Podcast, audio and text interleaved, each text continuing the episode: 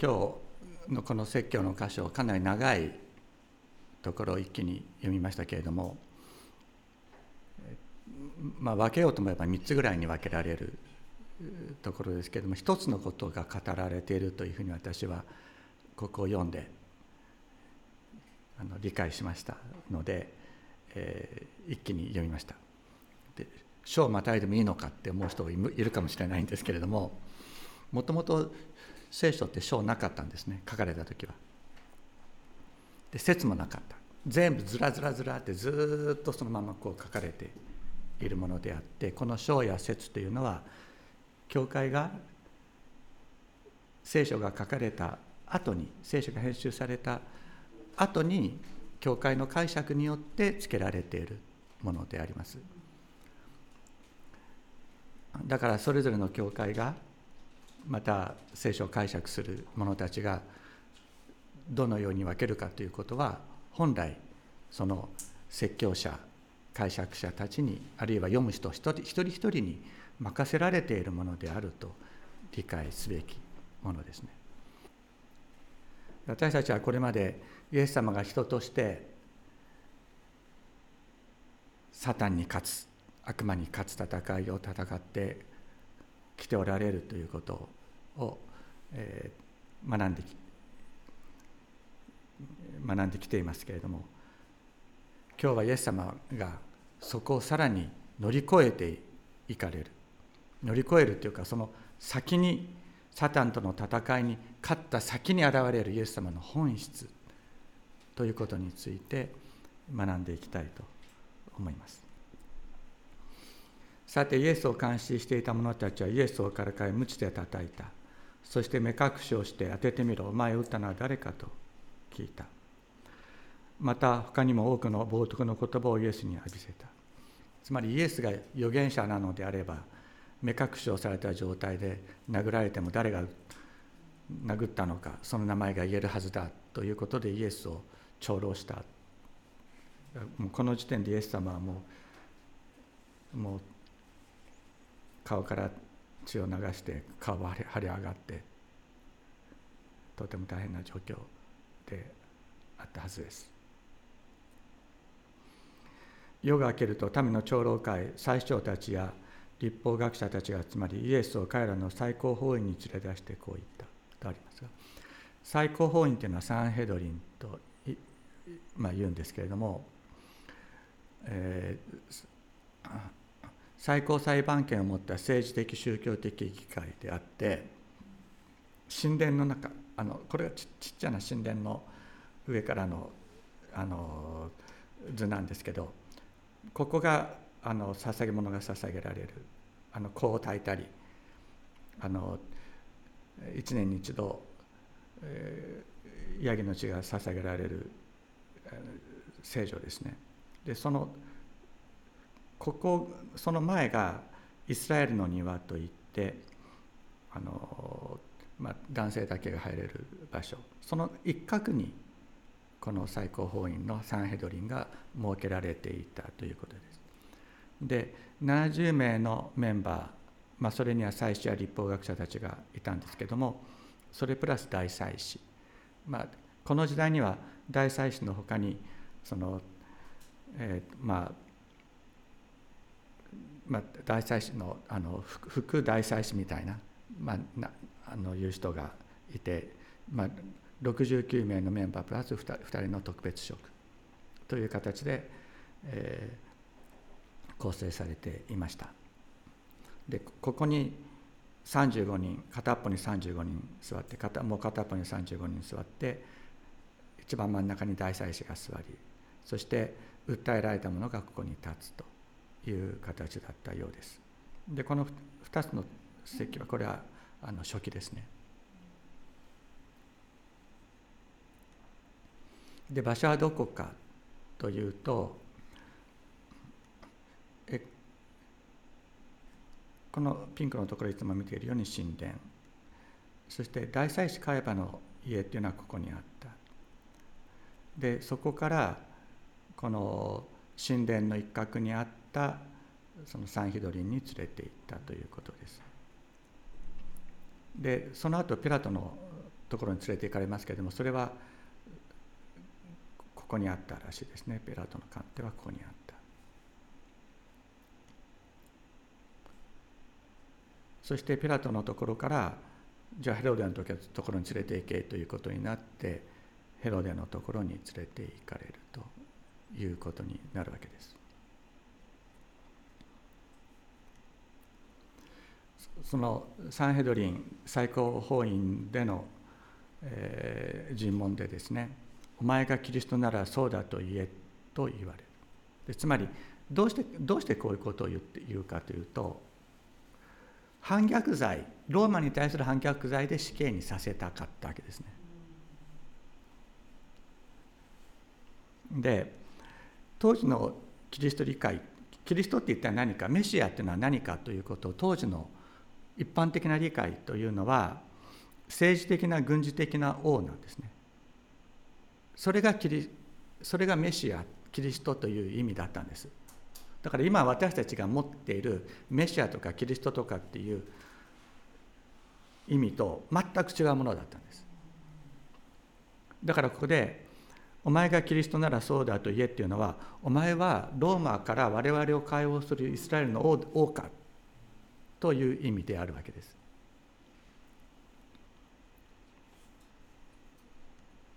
で一方イエス・キリスト自身は悪魔を打ち倒すそれが誠のキリスト誠のメシアであるという自覚を持っておられただからここにはもう根本的な相違があるわけですね。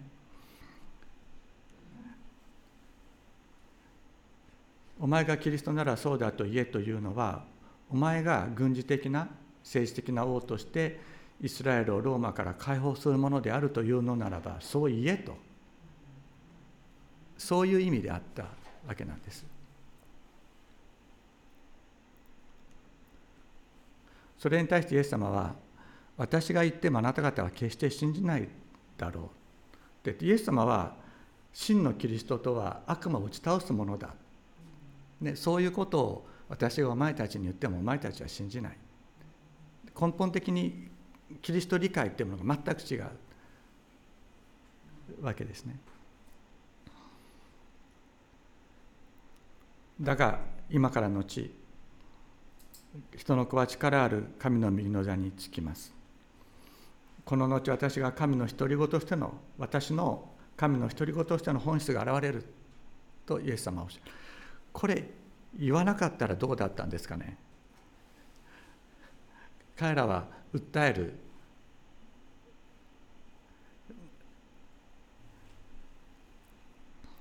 彼らを怒らせることはなかったんですね。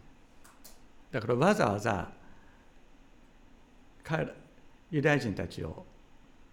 怒らせるために言ってるわけですよ。つまり神の右の座につくってことは私は神に等しいものだと言ったわけですね。これを言わなかったら彼らはここで神を冒涜したということにはそういう判断をしなかったはずなんですよ。わざわざ言ってるんです。でなぜわざわざ言うかって言ったらそれは十字架にかかるためなんです。十字架にかかるために言ってるんです。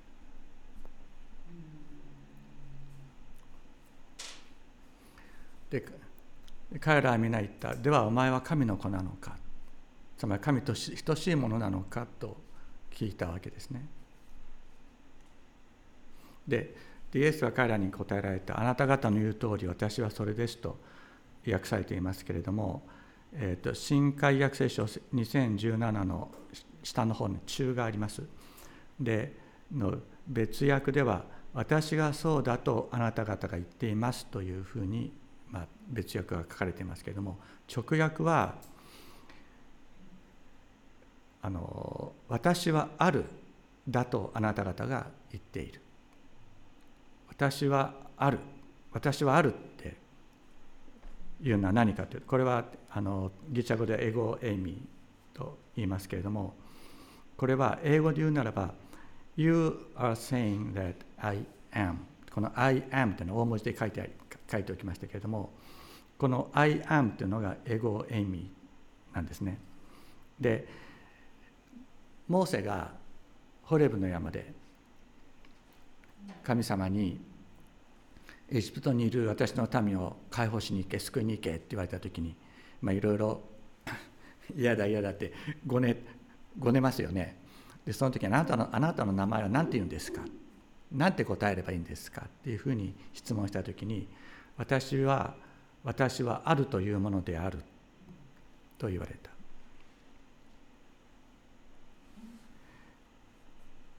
エヒエ私はある。ヘブライ語ではエヒエというふうに言うわけですがその神の名は私はあるである。だだからここでイエス様があなたがそうあなた方が私のことを私はあるであると言ってるんだと言ってらっしゃる。つまりあなた方が私を神と認めているんだという意味なんです。でどういうふうにして認めるのかどういうふうにして認めるのか。彼は今一生懸命イエス様を殺そうとしてそれを否定しようとしているでしょ。どういう意味においてそうなのか。あなた方が私を殺すことが私がエゴエイミーであることの証明なんだ。つまりあなた方が私を殺した時に私の本質である私はあるが現れ出るんだとイエス様はおっしゃっている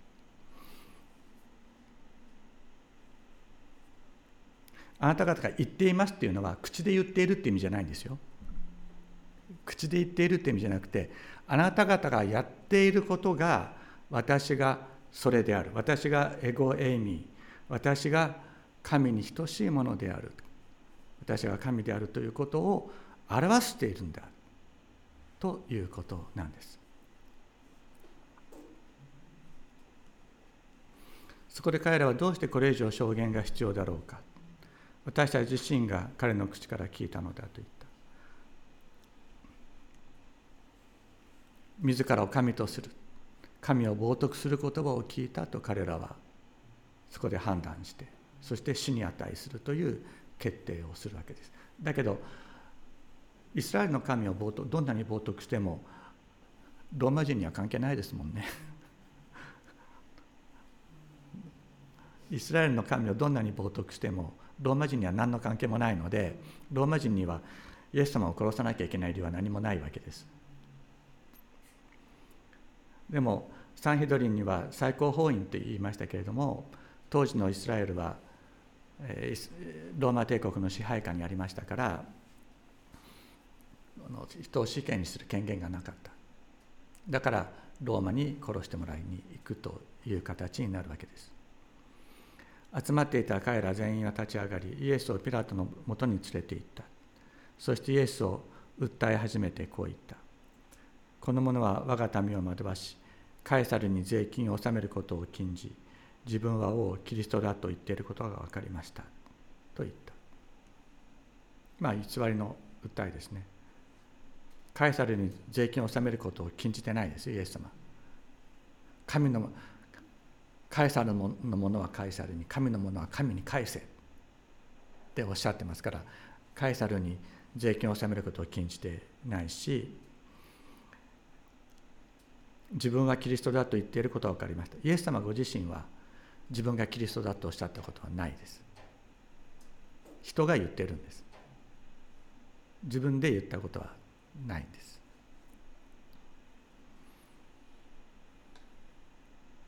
さっきもねあなたがそう言っている。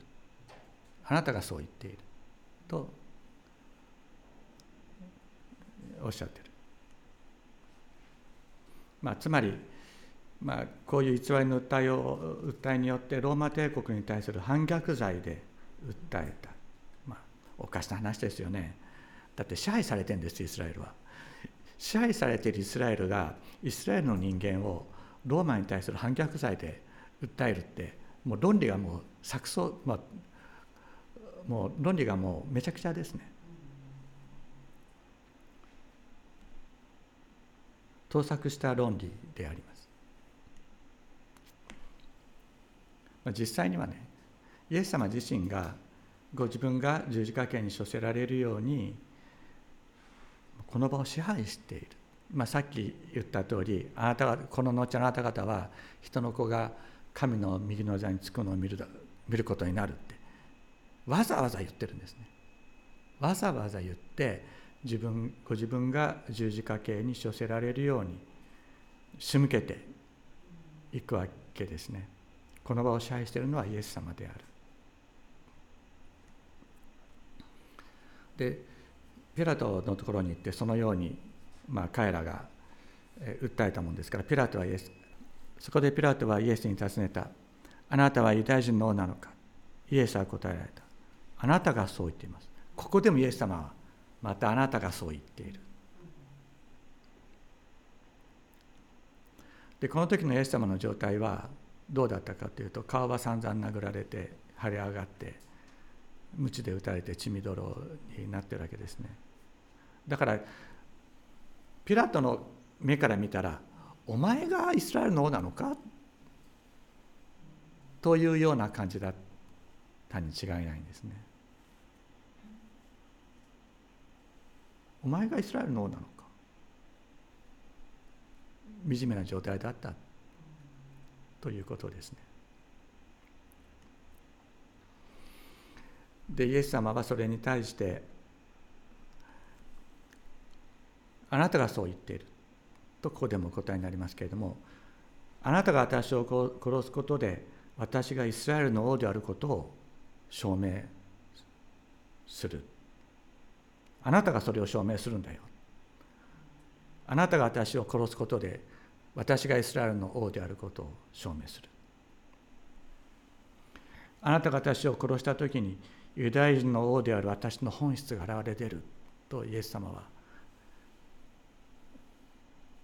口に出しては言ってらっしゃらないけれどもそのことそれをイエス様は明らかにしようとしていらっしゃるわけです。でイスラエルのユダヤ人の王っていうのはイスラエルの王ですけれどもこれはイスラエルの王っていうのは天地を作られた神様ご自身がイスラエルの王であるこれは旧約聖書を通じてあの流れている思想ですねイスラエルの王は天地を作られた神である。最初にイスラエルが王を求めた時預言者サムエルがですねサムエルに私たちに王を立ててくださいというふうにイスラエルの民が言った時に神がイスラエルの王である。ということをまあ言われている。でその他預言者の書えー、詩篇にも「主が王だ」ということが語られていますけれどもつまりユダヤ人の王である私のイエス様の本質が現れ出るということは天地を作られた神の本質が現れ出る十字架刑に処せられた時にそれが現れ出るということをイエス様は主張していらっしゃるわけです。まあ、もちろんピラトにはそんなことは分かりませんから、まあ、こういうふうに言うわけですね。ピラトは最長たちや群衆に、この人には訴える理由が何も見つからないと言った。この男がこの男がユダヤ人の王であるわけがない。カエサルに対する反逆を行っているわけでもなし。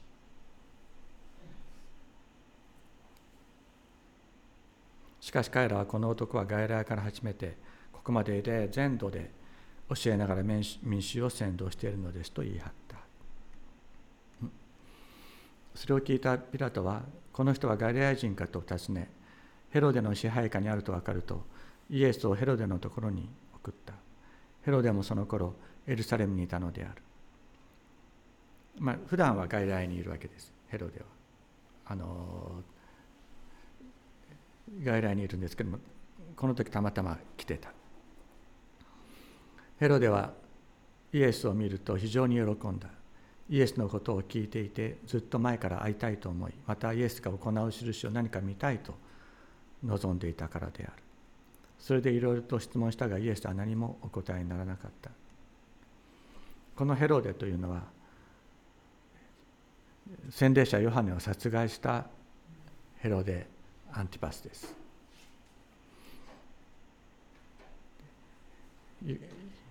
洗礼者ヨハネを殺害した後にそのイエス様の働きを聞いてヨハネが蘇ったんじゃないかと思って恐れたというのがこのヘロデ・アンティパスであったけれども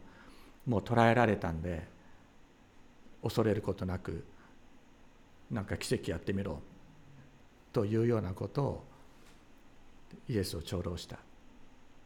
しかしイエス様は何もお答えにならなかった。ヘロデはいろいろと質問したがイエスは何もお答えにならなかった。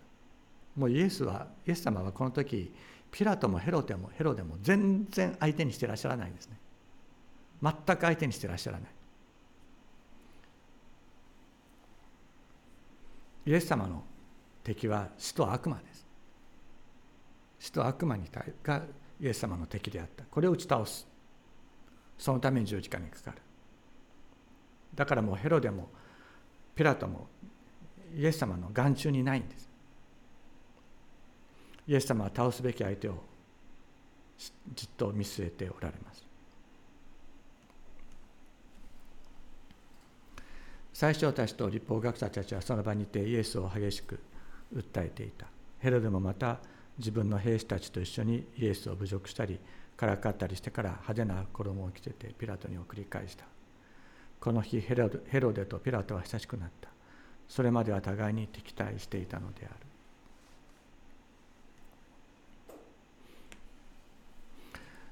3つの裁判をイエス様は受けられたということになりますね。まずはサンヒドリンサンヘドリンでの裁判。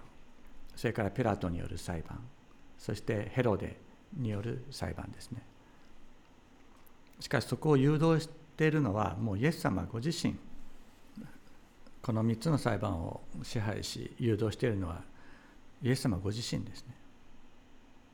それは十字架刑に処せられることによって死と悪魔を倒し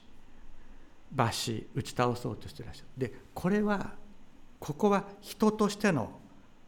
人としてのイエス様の戦いなんですね。何度もここでねお話ししてますけれども悪魔の策略っていうのは私は間違ってない。私は正しいとその自己を基準とした善悪の基準によって生きようとする。それが人の罪の根源にある。でそれを打ち倒その悪魔の策略を打ち破るためにイエス様は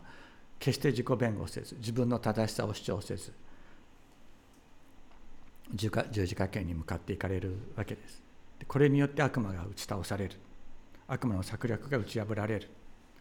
でこれは人としてイエス様が成し遂げられた戦いであります。でそれがねあの言うならばえー、贖いの第一弾。第第一弾なんですね。全ての権威を捨てて神の助けなしに生身の人間として悪魔に勝つ。これが贖いの第一段階そしてその時メシアの本質神の子羊としての本質が現れ出てその血による全人類の罪の許しが成し遂げられるこれが贖いの第2弾なんですね。でイエス様はこの裁判の中でそれを見据えていらっしゃるんですね。あなた方はこの後人の子が神の右の座に座るのを見るだろう。座につくのを見るっていうふうにおっしゃった。神の子の本質が現れる。もうイエス様はねこの時は十字架見ていらっしゃらないんです。もうイエス様の十字架見てない。その後のことを見てらっしゃるからヘロデもピラトも問題にしてない。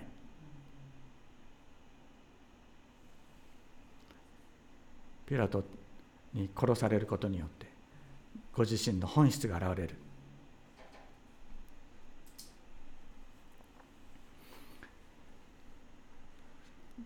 あがないっていう言葉あの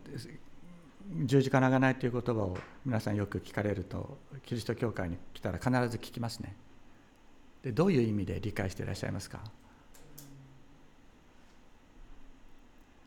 一つの意味だけしか普通言われないじゃないかなと思うんですけれどもその、まあ、罪の許し罪の許しということだけが語られると思いますけれども実はこうまず人として悪魔を打ち倒す。つまりそ敵を打ち打ち破ってそして囚われ人を解放する。そういう意味でのあがないという意味がある。そしてもう一つは罪の許しですね。罪の許し。そして最後にまた言いますけれども3つ目は、えー、そのあ一つ一つ段階を追って話していかないとわからないと思うので一個一個話していきますけどヘブルビテの手紙にこのように言われている。5章7節キリストは肉体を持って生きている間ご自分を死から救い出すことができる方に向かって大きな叫び声と涙を持って祈りと願いを捧げその経験の家に聞き入れられました。キリストは御子であられるのにお受けになったさまざまな苦しみによって従順を学び完全なものとされご自分に従うすべての人にとって永遠の救いの源となったと。ある。でさっき、まあ、言いましたようにその苦しみ不当な苦しみを与えられている中で自分の正しさを主張しない。それによって完全なものとされたんだ。って言うんですね。でここはすごく重要でね。この完全なものとされた方が十字架の苦しみを受けられたわけですね。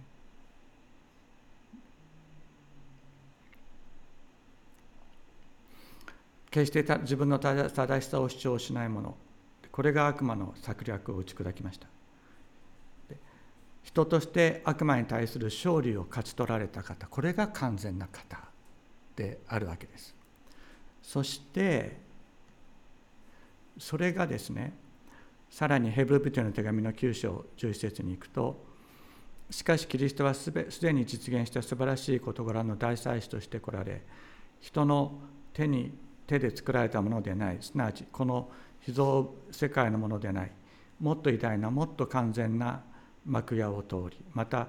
親木と子牛の血によってではなくご自分の血によってただ一度だけ聖女に入り永遠の贖いを成し遂げられましたキリストが傷のないご自分を常しえの御霊によって神にお捧げになったその血はどれだけ私たちの良心を清めて死んだ行いから離れさせ生ける神に仕えるものとするでしょうかとある。でここで言ってる、えっと、この秘蔵秘蔵世界のものでないもっと偉大なもっと完全な幕屋を通りこの幕屋って幕屋っていうのは動物の皮で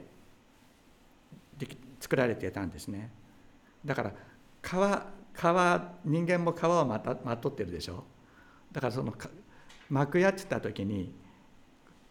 人のこと人の体のことなんですよ。それをあのそれを比喩的に表す。だから幕屋っていうのはあの神が人と共に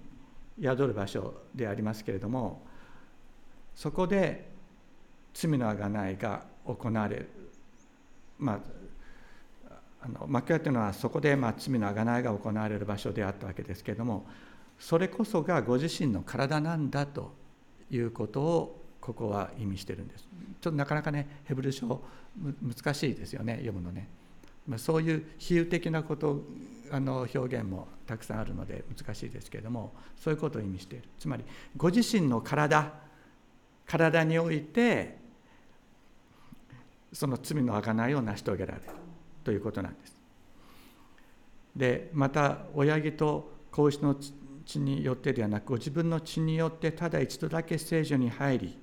永遠の贖いを成し遂げられました。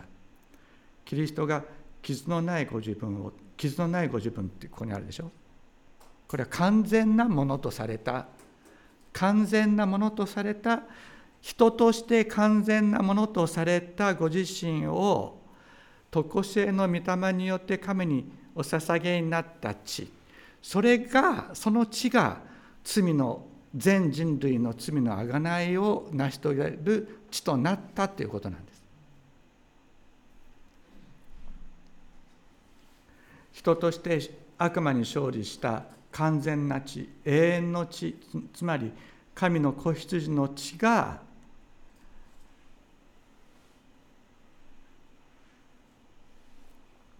えー、罪の贖いを成し遂げる。それが第二段階なんですね。イエスなぜイエス様の血が全人類の罪をあがなうものになったか。それはそれはですねあの完全なものとされたイエス様の血それが十字架の上で流された。それによって全人類の罪が許された。それが贖いの第2段階なんです。そしてさらにその血をその血を精霊によって私たちに注ぎかけてくださる。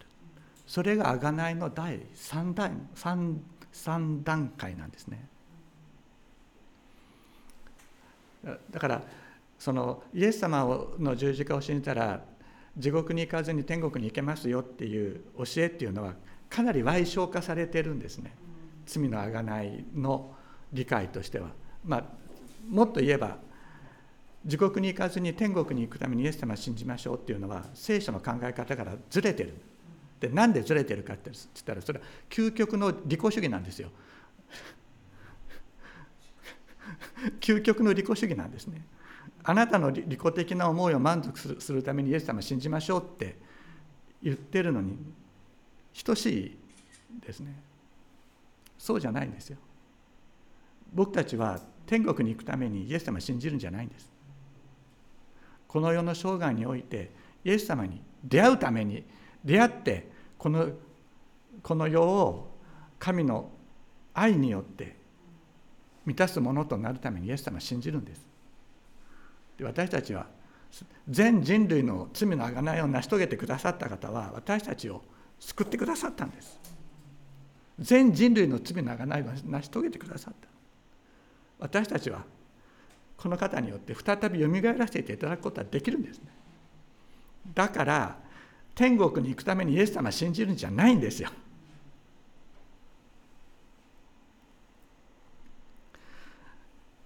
精霊によってこのイエス様の完全な血を私たちに注ぎかけてくださる。命を与える血を私たちに与えてくださって。そして私たちはこの方の十字架の血によって清められて力づけられて神のことされてそしてこの地に神の国を作っていく働きに私たちは参画していくことができる。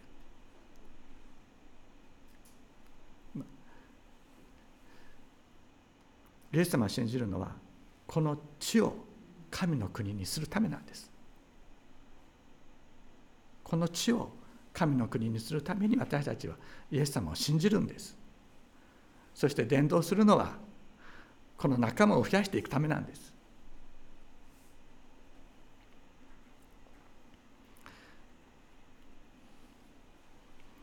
イエス様は十字架にかかるときにそういうその十字架の先にあることをもう見据えていらっしゃるんですね。そして十字架によってご自神の子としてのご自身の隠された本質が現れ出る。十字架にかからなければこれが現れ出ない。これが成し遂げられないということをイエス様は深く自覚しておられてそしてピラトもヘロデも祭司長たちも大祭司ももう眼中になくただこのことのためを成し遂げるために進んでいかれました。私たちはこのイエス様の十字架の血を褒めたたえながらねその十字架の血を受けさせてください。であなたが成し遂げられた技を褒めたたえながらそしてこの地にあなたがお作りになる神の国を私も共に作るものとして用いてくださいと祈りながら住んでいきたいなと思います。お祈りをしましょう。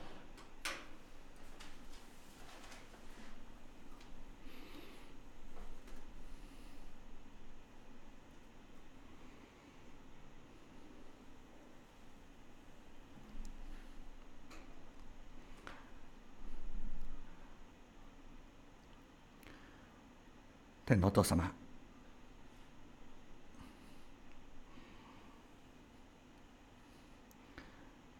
イエス様の十字架の戦いの意味を教えてくださったことを感謝します。あなたは主イエス様あなたは祭司長たちも大祭司もサンヒドリンもピラトもヘロデも眼中になくただ悪魔を打ち倒し十字架による十字架の血による完全な贖いを成し遂げこの地に神を作るために住んでいかれました。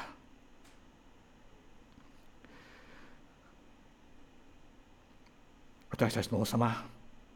あなたは何と惜しい方でしょうか？なんと偉大な方でしょうか？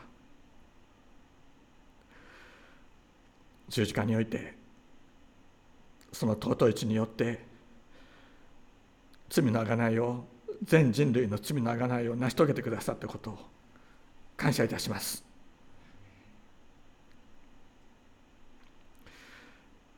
どうぞ精霊によりあなたの血を私たちのうちに豊かに注ぎ満たしてくださいますようにお願いいたします。私たちもこのこの世にあなたの国を作る働きに招かれたものとしてこの生涯をそのことのために使っていくことができるように力づけてください。イエス様の皆によってお祈りします。赤点3段階って言いましたけどさらにもっと進んでいくんですね。あのこのあのこの地のあがないそして新しい天新しい地で私たちが自分で体験できるそのあがないっていうのは何かって言ったら精霊によってイエス様の血を注がれるという体験。それは私たちが自分の体験として体験することができるんですね。つまりイエス様の、えー、が悪魔に勝利なさったことは私たちは聖書を通して知ることができますけれども自分の体験としては分からないですよね。分からないですね。それからイエス様がその完全な血を持って全人類の贖いを成し遂げてくださったってことも聖書を通して私たちは学ぶことができるけどもそれを自分の体験として知ることはできないですよね。それは神秘な世界ですから。で私たちが体験できるのは何かって言ったら精霊なんです。精霊によってイエス様の十字架の血を注がれて自分たちの邪悪な心が清められていくっていうことを通してイエス様の十字架の血が今も精霊として働いてくださってるってことを知るんですね。そしてそれを体験的に知るときにイエス様があのカルバリの上で全人類の罪の贖いを成し遂げてくださったってことが確かにそうだってことが確信として分かる。そしてその段階としては一番最初に行ってくださった悪魔に対する人として勝ってくださったということもイエス様が人として勝ってくださったからイエス様の血が全人類の贖いを成し遂げてくださったということが確信として分かるんですね。だからイエス様が成してくださったのは1段2段3段っていうふうにこう時系列的には進むんだけど我々は逆方向に理解していくんです。まず聖霊を受けることによってイエス様の血の効力っていうことを自分の生涯の中に確信しそしてそれが全人類の罪の贖いが成し遂げられたからなんだってことが分かってくる。そしてそれはイエス様が人として悪魔に戦ってくださった。勝利してくださった。ここに最初に最初の一番最初の戦いがあったってことをね私たちは知るわけなんです。だから精霊精霊なしにイエス様の十字架を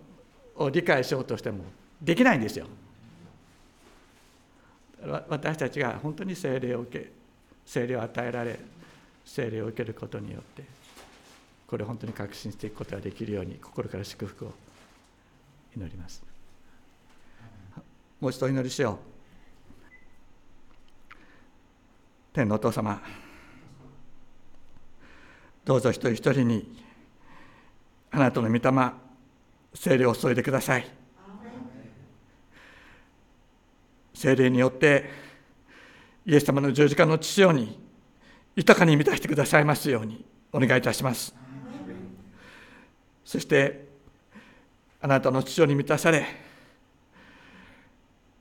邪悪な良心を清められてこの地にあってあなたの国を作る働きに参与していくことができるものとして清めてくださいますようにお願いいたします。イエス様の皆によってお祈りします。